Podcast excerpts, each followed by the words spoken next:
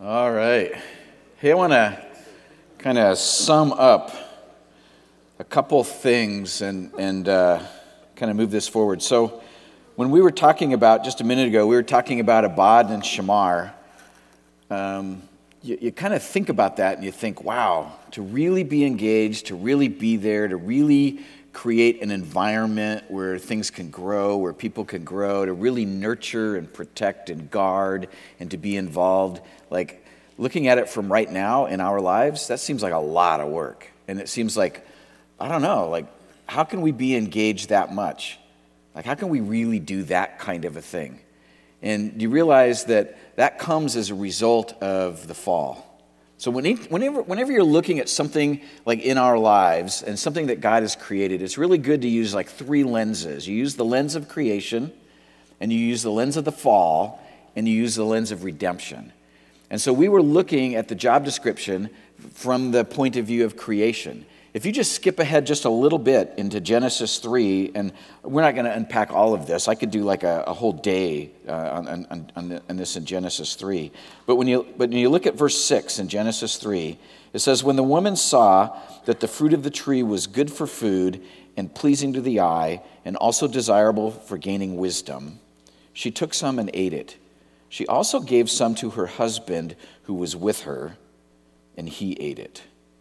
And, and, and when it says that her husband was with her, that Adam was there, the, the Hebrew word is imah, and it just simply means he was right next to her. He was right alongside. He was right there listening to the entire conversation with the evil one.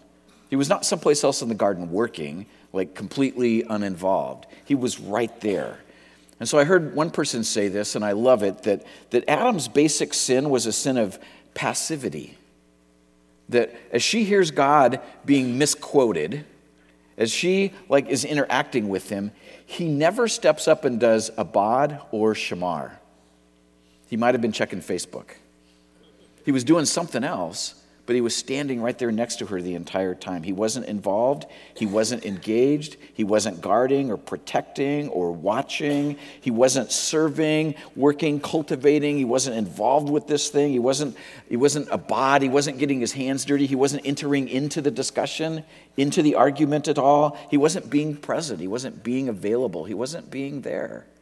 He wasn't abad, and he wasn't shamar. He wasn't exercising care. He wasn't keeping, protecting, watching carefully. He wasn't attentive, guarding, nurturing, creating an environment for growth.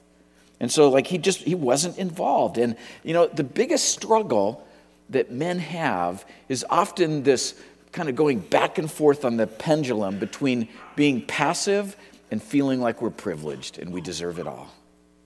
And I don't know if you've noticed this, but I've discovered this in myself when I come home and, and things are like, you know, not the way I want them to be, that I either get really over involved and start giving orders to everyone, or I just become disengaged and passive and who cares? I don't care. Why even care? Do you find yourself being there?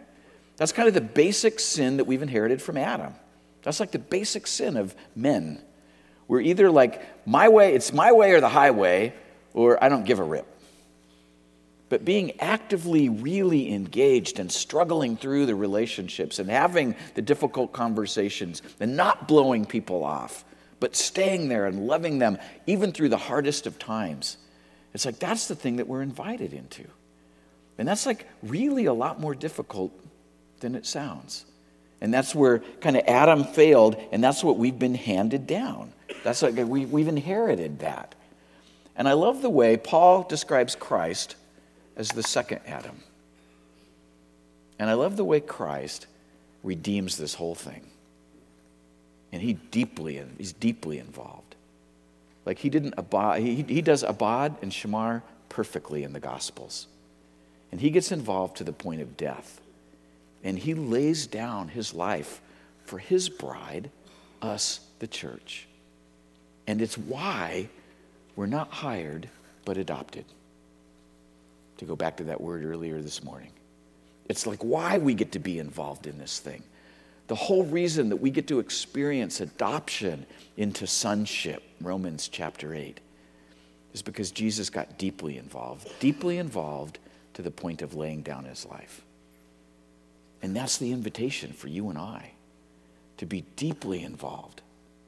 Not just looking for our privilege, not just looking for how we get to be served, but to actually lay down our lives for those around us. To go back to John 15.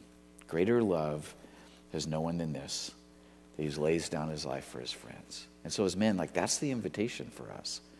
And we see where we struggle on one side and on the other. But Jesus has invited us to walk right down the middle of this thing, deeply engaged, deeply involved. So, what does that bring up for you? Like, what kinds of thoughts or, or comments, before we move into a ministry time, what kinds of thoughts or comments or kind of questions does that bring up for you? This is the interactive part. I'm out of the spotlight.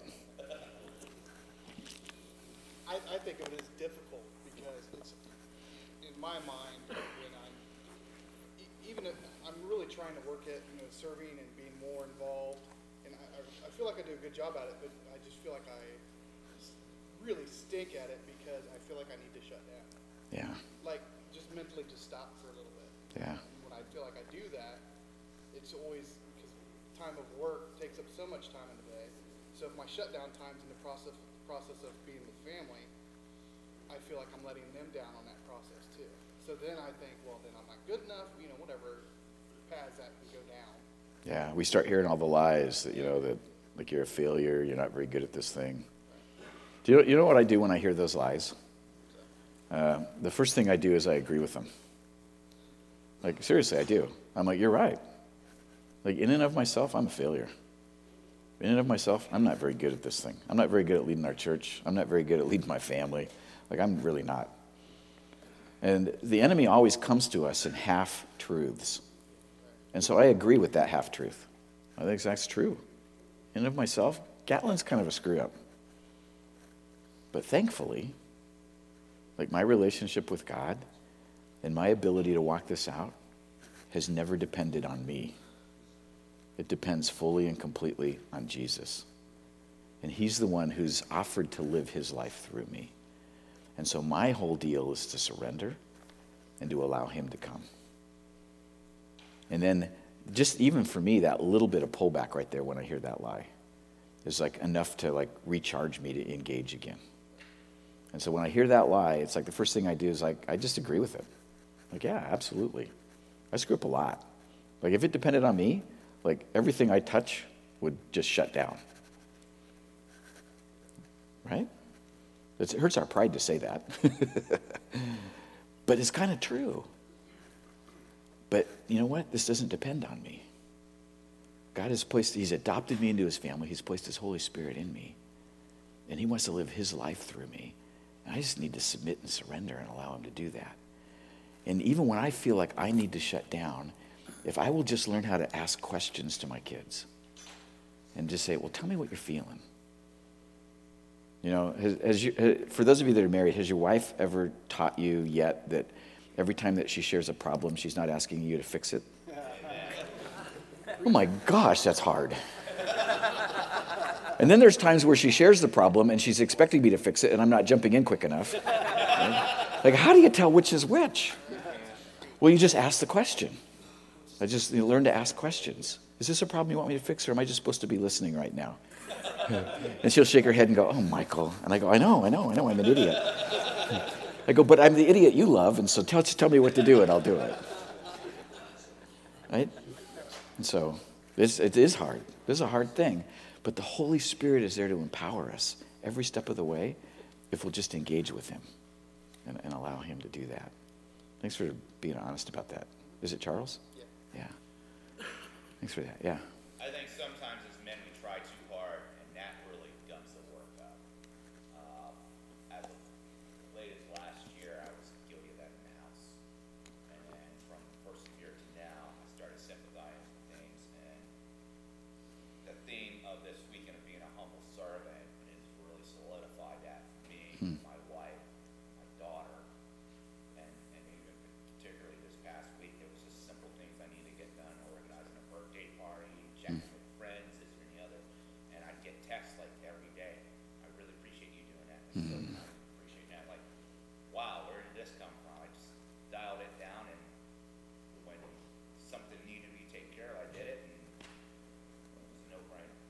Yeah, it used to annoy me every morning. I'd wake up and the dishwasher needed unloaded.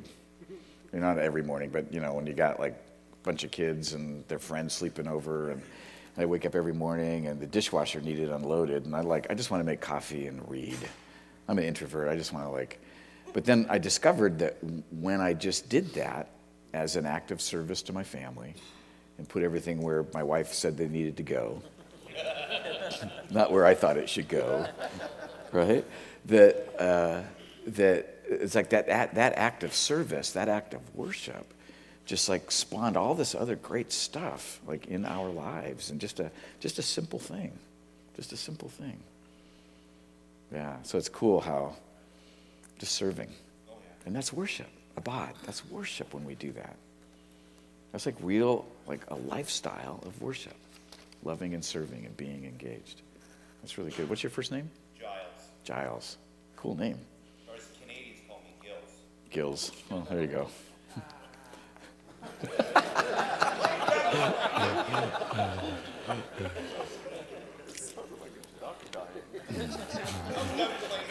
exactly.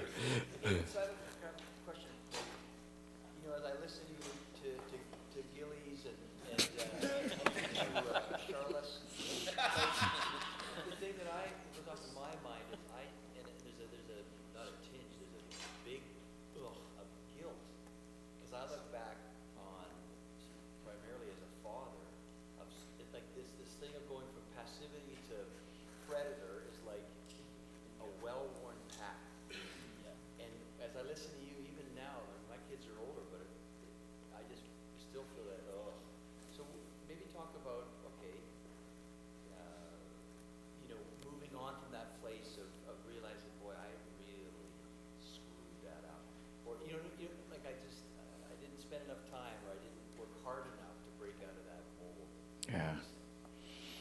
1 John 1 9. If, if we confess our sins, he is faithful and just to forgive us our sins and cleanse us from all unrighteousness. Why is it the faithful and just thing for God to do to forgive us and cleanse us? Why is that the faithful and just thing? Do you know why? Because Jesus already paid the price. God's not going to double charge you. It's like if I was in the drive up window before you at your favorite whatever, and I saw you in my rearview mirror, and I actually had an inspiring moment from the Holy Spirit, and I obeyed Him. And how about if I paid your bill and my bill? Hey, what'd that guy behind me order? I want to pay for that too. And then I took off. What's the faithful and just thing for the person in the window to do? To charge you again? No. That's not the faithful and just thing. This is to give you your food for free. Jesus paid the price. And so if we confess our sins, he's faithful and just, and he will forgive us and cleanse us. And then when I saw that family, like puppies in a box looking at each other that I talked about on the first night, if you weren't here, just ask somebody who was. And um, when I saw that, I felt like the thing, as I began to experience God's love, I felt like the thing He told me to do, and now both of your boys live in town, Michael, start doing that with them. And immediately I felt like, oh, I don't know. It just seems so plastic. It seems so pretend. It seems so put on. I saw this other family do it. Now I'm going to do it. And the first time I saw one of them walk by my office to go into Brenda's office, I thought, uh, this is like, I'm either got to do this or not. And as they were coming back out of Brenda's, like, that's when I flagged my son and said, come here, I want to hug you. And he's like, what? Right, come here. You know, I gave him a big hug and, uh, and gave him a kiss on the side of the neck and looked him in the eye and said, I love you. And he's like, okay. right? And it felt kind of goofy. And I thought, oh, this is awesome. Like, I, I experienced the presence of God in that moment. I'm not sure he did. He experienced a weird old dad. It's like, my dad has gotten senile, he's thinking. Right? He's been in this office way too long, reading too many of these theology books. He's like, he's like, yeah, yeah, whew, the lights are on, but nobody's home. And, uh, uh, but then after a month of doing that pretty consistently, he's swinging by my office like all the time. And I'm like, what are you doing? He goes, oh, I had a lunch break, thought I'd come over. And he just stands there. I jump up and give him a hug and do that. And it's like, it's just, it's a simple matter of, I need to like confess. I need to repent and confess of the way I've been. When I see that come up in my life, like when I feel that tendency, now I quickly, I'm, I much more quickly, not perfect, but I much more quickly can go, okay, I'm not going on this side, I'm not going on this side. What does it look like in this situation, Holy Spirit, to be engaged and to create an environment for growth and to bless them? Like, what does it look like to do that? And now, three and a half years in, I more quickly go there. But all I could think of, you know, three and a half years ago was the regret. And think of, I could just, times would come back to my mind where I went one way or the other. And I just felt like the Lord said, Yep, you did. And I repent of that. I turn. I go a different direction. I confess it to Him. And He cleanses that. And, and you know what? Our relationships are way different. And we joke about how dad used to be. Yeah.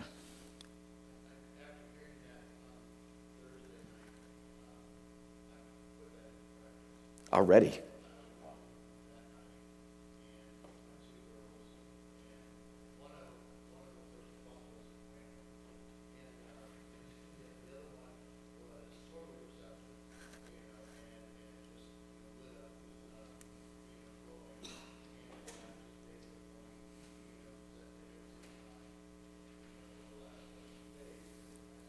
Fist bump. Boom.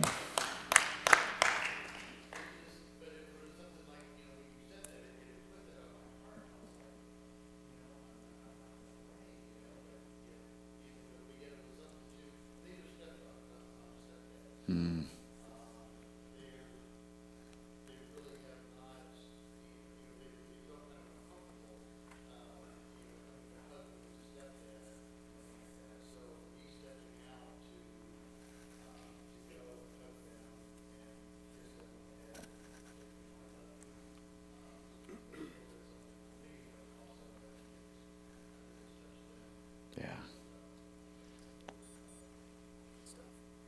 Way to go. That's awesome, man. That's excellent. Yeah. Lord, would you put that desire in every single one of us to do it down the generations, but then to also turn around and do it up the generations for those of us that have parents and grandparents around. Yes, sir. Can you speak on how to not allow yourself to feel burnt out from serving and nurturing? Um, if that's your focus. Absolutely. So, for me, I experience God's. Have you, did you guys, how many of you remember the old movie Chariots of Fire? Uh, Olympic runner Eric Liddell, I think was his name, wasn't it? And he talked about how when he ran, he felt God's pleasure. And his sister was trying to talk him into being a missionary, like, why are you wasting your time running? And all this stuff. That comes from that old sacred secular dichotomy thing, right? And um, I, I enjoy feeling God's pleasure, like in every single part of life. You know, so I made, for years, I made my living uh, doing watercolor painting, you know, playing some music and doing graphic design. When I moved to Duluth, I felt like God said to me, Michael, I'm going to change your medium. Like your new medium is people, and I want you to paint a portrait of Jesus in Duluth. And so, like, immediately, I felt like He said, give up all the art. Like, pull all your work out of galleries, don't sell anything anymore, don't go that direction, put 110% effort. The way that you did it as an artist, put 110% effort into being a pastor. And after about 15 years, like the, the church had grown significantly, things are going really well. Uh, I took on this role with Multiply Vineyard, where now I have two full time jobs and I'm traveling a, a ton. And I felt like God said, now start painting again. You're like, like, where do I fit that in? Right? And so, like, I took an old, I took an old Bible that I no longer use that had a cool leather cover on it that I had made, and I pulled the old Bible out of there because I no longer used it and it was pretty trashed. I threw it away. I don't know if that's legal.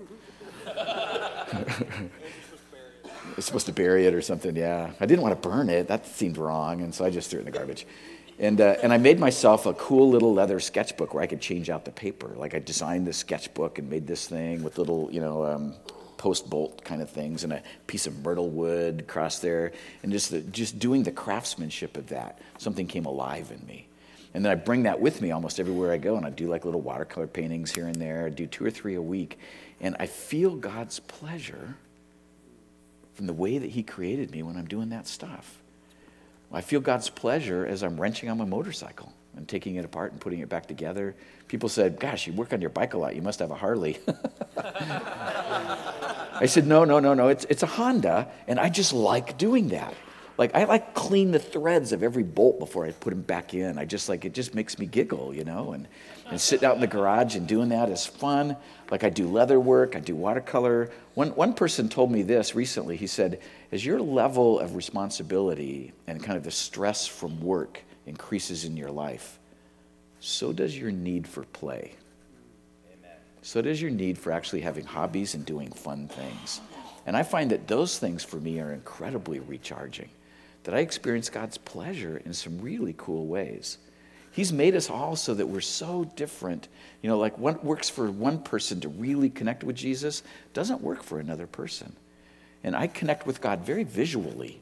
And so praying with words, like I do, and, and I press into that, but as I'm drawing something, as I'm drawing somebody's face or as I'm drawing a landscape, like I interact with God in ways that I never interact with God just using words alone.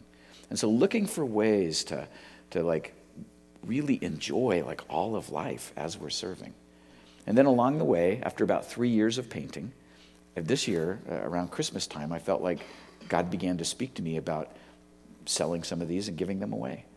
Because I had basically used up a lot of my art supplies that I had accumulated, you know, that were sitting around for 15 years. And I was used them up producing stuff, and I needed to buy more art supplies, but I didn't really have budget for that at home. And so, like, we did a little art fair at church, and I hadn't sold my stuff for years. And, like, I just did some goofy stuff. Like, I grabbed some rocks from Lake Superior and wrapped some copper wire around it, and made some little loops at the top, and stuck watercolor paintings in there, and told people they could, like, buy them for 15 bucks or 30 bucks. And, like, they just flew off the table. Well, that was fun. And I ended up with enough money to, like, buy some more paper and keep doing this stuff. And just as a fun little hobby. And I think God has put stuff in every single one of us that we just enjoy doing. And maybe nobody else will enjoy it. Maybe nobody cares. For some of you, you might really like gardening. I hate gardening. Like, I hate it. It's like, yeah, it's like, what's with the weeds? and nothing ever grows the way I want it to grow. And then I'm just dirty at the end of the day. I'd rather be greasy. Like, I'll pick grease over dirt any day. And like, you know, or it's like some of you really like woodworking. And just the act of messing with the wood grain and getting it sanded down and getting it, it's just like fun for you. It's like just, I just give yourself to some of that stuff and really in, enjoy that. And you'll find that in doing that, your battery gets recharged and in making something for somebody else.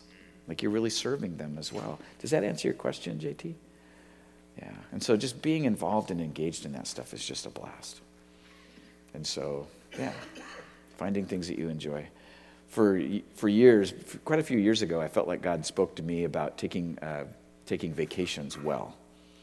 And so what I started doing was, uh, at our church, was I started taking a whole month off, four weeks in a row every year. But I realized that the first week was kind of hell for my family. Because I got home and I would just start telling my family what to do the way, you know, I was doing at work, and that wasn't healthy for any of us. And I realized I needed about three days alone before my family really enjoyed my presence. And so I'd take off on the motorcycle with my hammock. I'd ride up, you know, a day's ride north up near Canada and uh, hang up my hammock and have a bottle of wine and some bread and a good couple books that were uh, fiction to read. And I'd sleep and read and have a glass of wine and make some coffee and sleep and read and sleep and read. And three days later, I'd come back and, like, I was a really pleasant human being again. and then I had, like, the next 27 days just to hang out with my family and love on them and enjoy them. And so, figuring out what your rhythms are and how you work is, uh, is incredibly helpful. So, it's good stuff. What else? Other thoughts, questions, comments?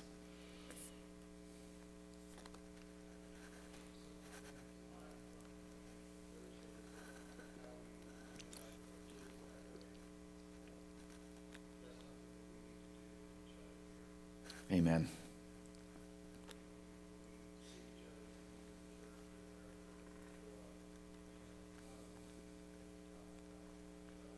Yeah, that's good. It's not really helpful to do that to first time visitors. but, but if you know somebody, it's kind of a good thing to do. Yeah. Kiss them on the neck, look them deep in the eye. I love you. What was your name again?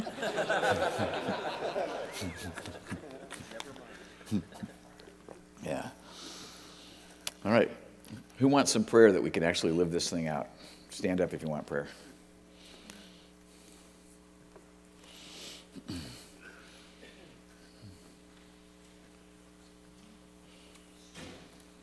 Holy Spirit, we invite your presence right now. We invite you. There's no way that we can live this thing out unless you come and you move. There's no way that we can effectively abad, that we can effectively serve, be engaged, be there for one another, serve, love each other. There's no way we can effectively shamar.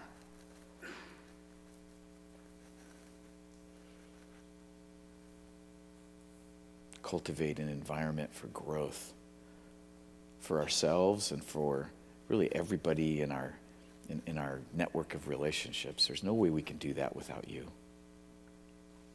And Jesus, thank you that you actually did this brilliantly.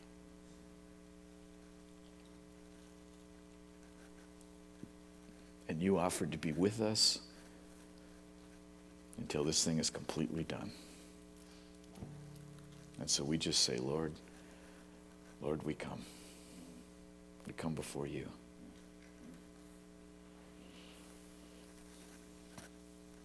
And Father, we confess that we have gone between the privilege and the passivity our whole lives. That we've often vacillated between those two weird extremes. As God brings situations to mind where you have done that, just confess it to Him. Say, You're right, Lord. That's what I've done. You're right.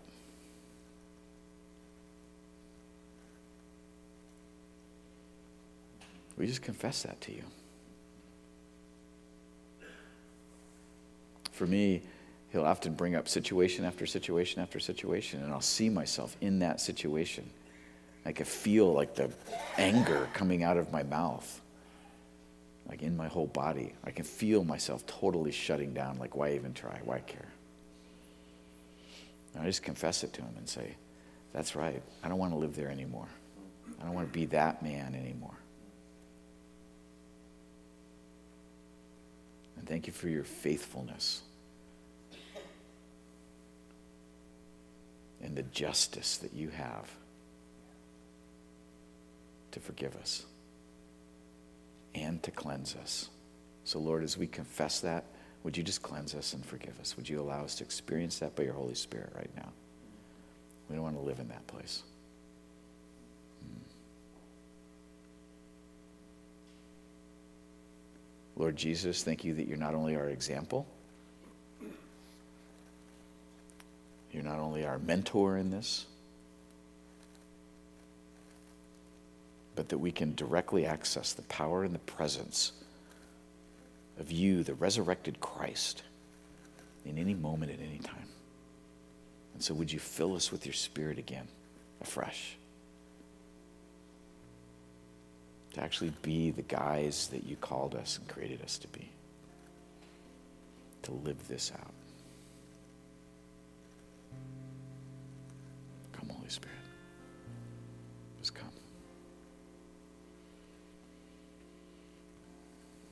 For every one of us, it looks a little different to recharge, it looks a little different to engage. And Lord, I ask that every step of the way from this point forward, would you help us to be sensitive to your spirit when you're calling us just to just to engage, just to look somebody in the eye and ask another question, just to be there, to hang out just a little longer. Would, would we be sensitive to you? I think of it like a seismographic needle, you know, old school seismographic needle telling when an earthquake is coming. They could see the needle begin to shake long before you could feel the tremor of the earth.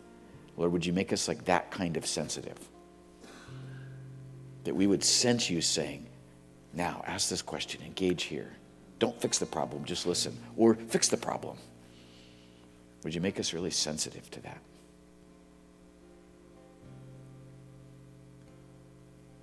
Would you make us sensitive to one another's faces that we could see what's going on long before words have been spoken?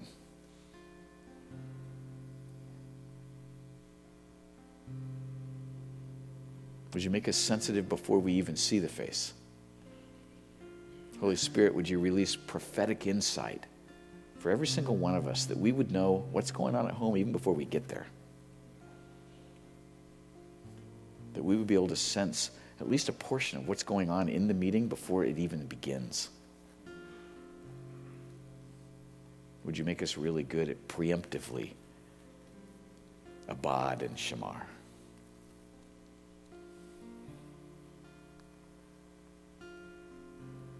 for those of us that oversee others in a work environment.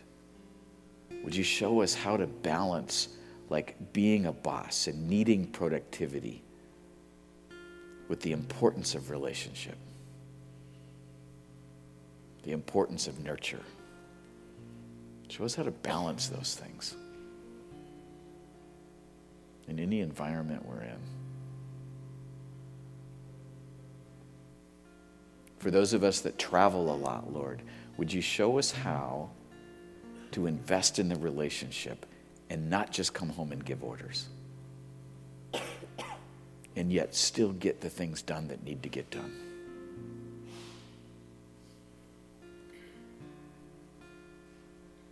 Would you help us to appreciate the tension in all of that?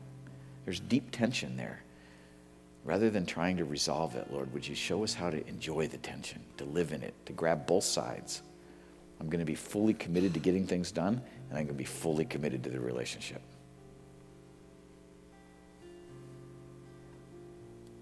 Show us how to leave love and lead.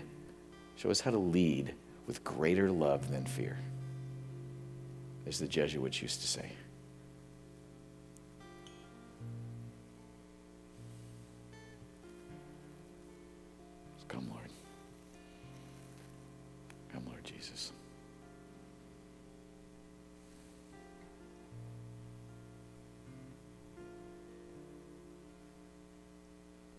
And in Jesus' name, I bless you. I bless you as men whom your Heavenly Father deeply loves. Deeply, deeply loves. He's invited to participate in his kingdom. For every single one of us in the room, in Jesus' name, I bless you to be fully and completely who God made you to be. In all the creativity and the weirdness,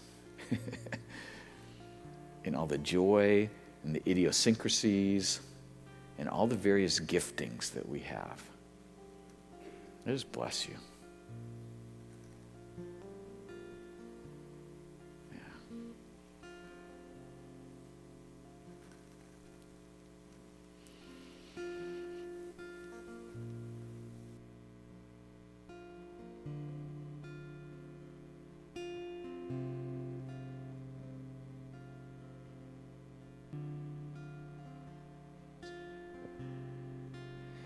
Have uh, extra pants in the back.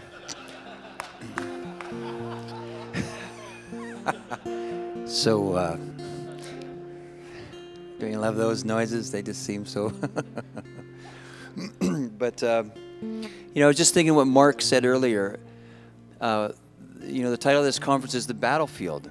In the sense, I, I, even as I look at this room, I sense we're all going to head out the doors maybe as to rush off to work, you're going back to family, you're going back to, you know, just all the stuff of life. And it's like we're, we're walking right back onto the battlefield. And I, I just, uh, it's so true what he said that for us to and keep engaged, I mean, all that we've learned this weekend, um, just as I remember, CDs will be available uh, next weekend, but um, how much we need each other and just to encourage each other. And I just want to challenge you as men, whatever service you attend, if you see a guy, you know, some of you have connected for maybe the first time, but you've connected at this conference, make it a point to ask him, how's it going on the battlefield? How you doing? Because there's a knowing now. We've all experienced this together. And so we, you know what I mean? We, we're speak, there's a common language that we can, we can speak and encourage in each other. And uh, uh, I just don't think we'll make it if we, if we don't do this together. And, you know, I don't know if you've, uh, I'm a, I'm a, I don't know many guys that aren't a fan of Band of Brothers, right? There's just something about that, that we're on this battlefield together. So I, I mean, I know when I see you, that, that'll be my challenge or my question is, you know, how, how's it going? And uh, again, if you aren't in a men's group, we'd love to get you connected or in a small group, whatever works best for you. But, um, but we're going to end it off here. Uh, thanks again, Michael. Uh, you really blessed us, and and uh, yeah.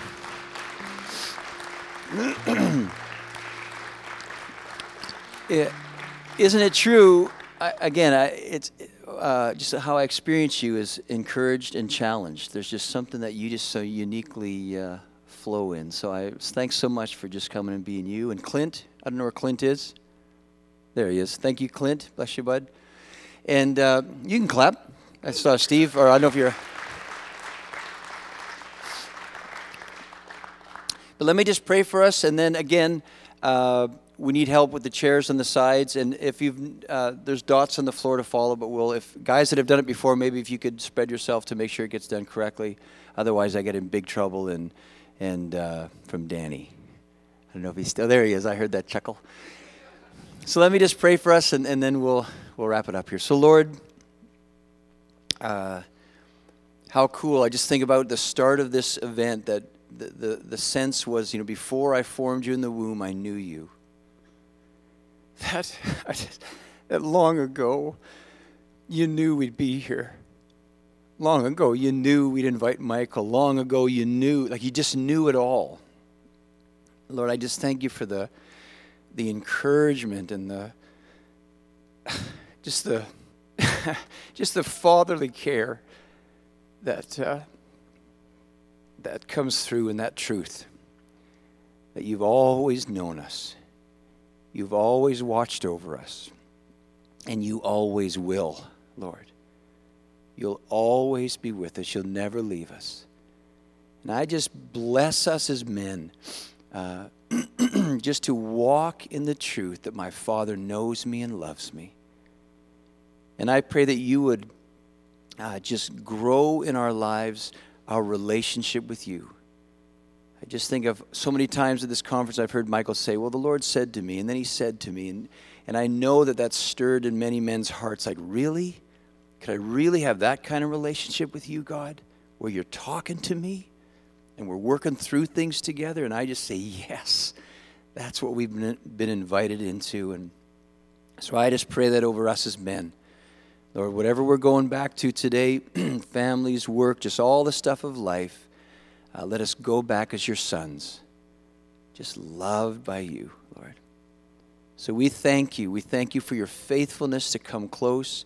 We bless all the seeds that have been planted, all the plants that have been watered. Lord, we, we thank you for all the weeds that have been pulled out. And we just, uh, we just again, commit ourselves to you to uh, just to follow you. Thanks for this time. In Jesus' name, amen.